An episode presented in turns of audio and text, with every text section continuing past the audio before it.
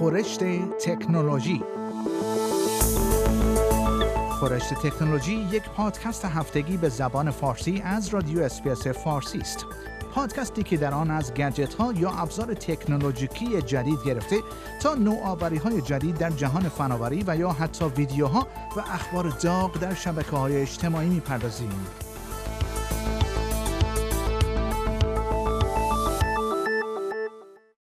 ژاپن به عنوان کشوری که دارای یک سیستم حمل و نقل مدرن و کارآمده است در تلاش است تا به موفقیتی جدید در این زمینه دست پیدا کند و استفاده از خودروهای پرنده را ظرف سه سال آینده شروع کند.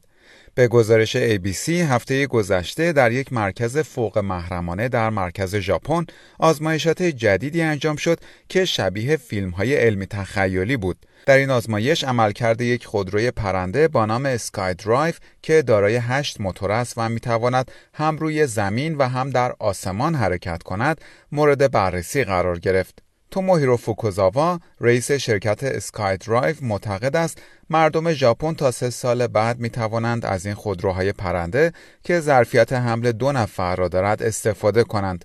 این خودرو می تواند مسافتی پنج کیلومتری را طی کند و این شاید فاصله زیادی به نظر نرسد ولی همین کافی است تا مسافران از فرودگاه هاندا در توکیو به یکی از شلوغترین نواحی این شهر منتقل شوند.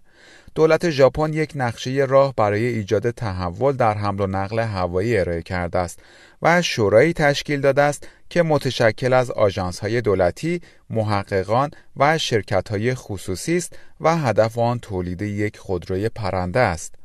اگر قرار باشد در آینده از چنین خودروهایی استفاده شود این مهم است که همه تکنولوژی هایی که در این خودروها مورد استفاده قرار می گیرند بتوانند از طریق حسگرهای پیشرفته و با زبانی مشترک با هم ارتباط داشته باشند.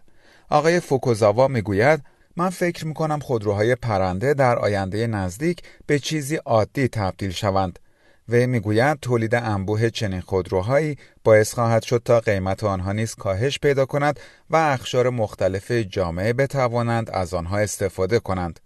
آقای فوکوزاوا می‌گوید تا سال 2050 مردم باید بتوانند در عرض ده دقیقه یا کمتر به هر نقطه از مراکز پر ازدهام و ترافیک توکیو که می‌خواهند سفر کنند.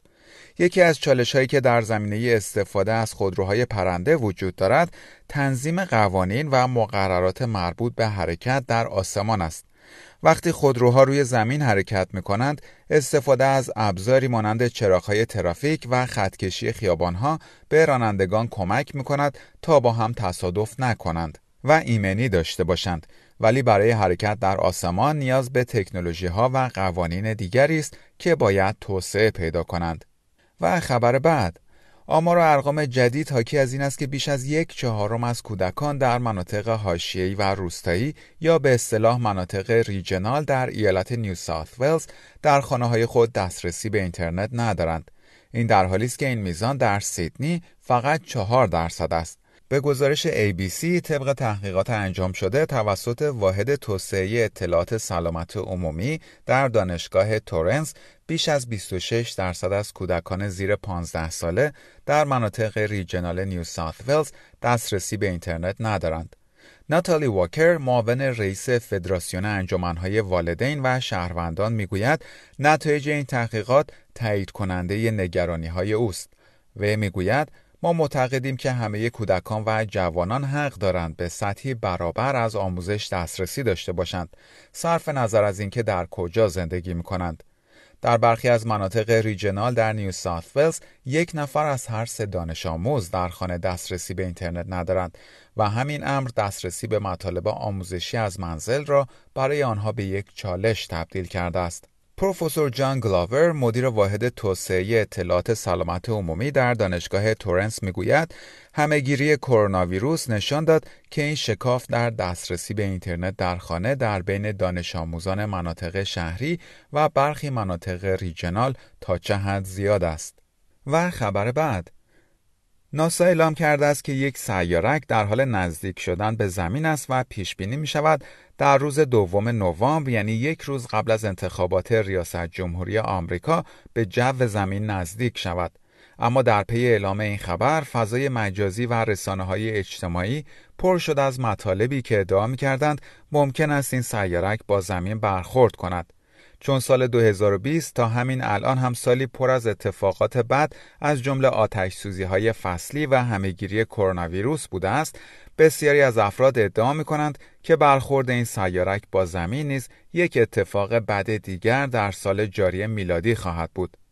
انتشار همین مطالب در فضای مجازی باعث شده است تا ناسا به طور شفاف و واضح اعلام کند احتمال اینکه سیارک 2018 VP1 با زمین برخورد کند بسیار کم است. ناسا اعلام کرده است که احتمال اینکه این سیارک وارد جو زمین شود کمتر از نیم درصد است و حتی اگر وارد جو زمین شود به دلیل اندازه کوچکی که دارد متلاشی خواهد شد. قطر این سیارک در حدود دو متر است. پول کوداس یکی از مدیران ناسا می‌گوید نکته ای که در بسیاری از اخبار منتشر شده در فضای آنلاین به آن توجه نشده است اندازه بسیار کوچک این سیارک است.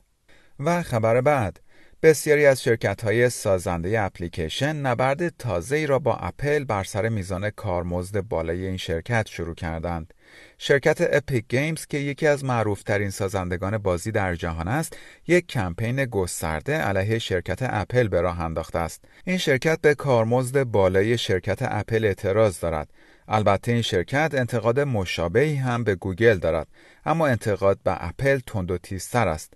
به گزارش خبرگزاری آلمان این شرکت معتقد است اپل با انحصار در یک پلتفرم گسترده یک دیکتاتوری مدرن به راه انداخته است و از توسعه دهندگان میزان زیادی کارمزد دریافت می کند و اگر توسعه دهندگان این میزان کارمزد را پرداخت نکنند از App Store حذف می شوند این شرکت در واکنش به انحصار اپل ویدیویی را ساخته است که در آن یکی از های معروف بازی Fortnite در حال حمله به نماد یک سیب گاززده کرم خورده است تا انحصار او را از بین ببرد. اپل در پی اختلاف با شرکت Epic Games بازی Fortnite را از App Store حذف کرده است. گوگل هم رفتار مشابهی داشته است. بازی Fortnite از جمله محبوب ترین بازی های موبایلی جهان است و بیش از 130 میلیون بار تا کنون در App Store دانلود شده است. بسیاری از توسعه دهندگان خواستار کاهش 15 درصدی کارمزد اپل هستند.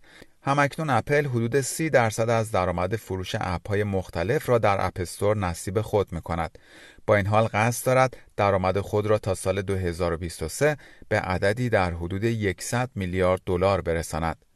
در پایان برنامه خورشت تکنولوژی این هفته از شما دعوت می کنم برای تماشای برخی از ویدیوهای جالب در مورد تکنولوژی به صفحه اینترنتی برنامه فارسی رادیو اسپیس با آدرس sps.com.au/persian مراجعه کنید. شما همچنین می توانید پادکست های خورشت تکنولوژی را دانلود کنید و در هر زمانی که خواستید آنها را بشنوید.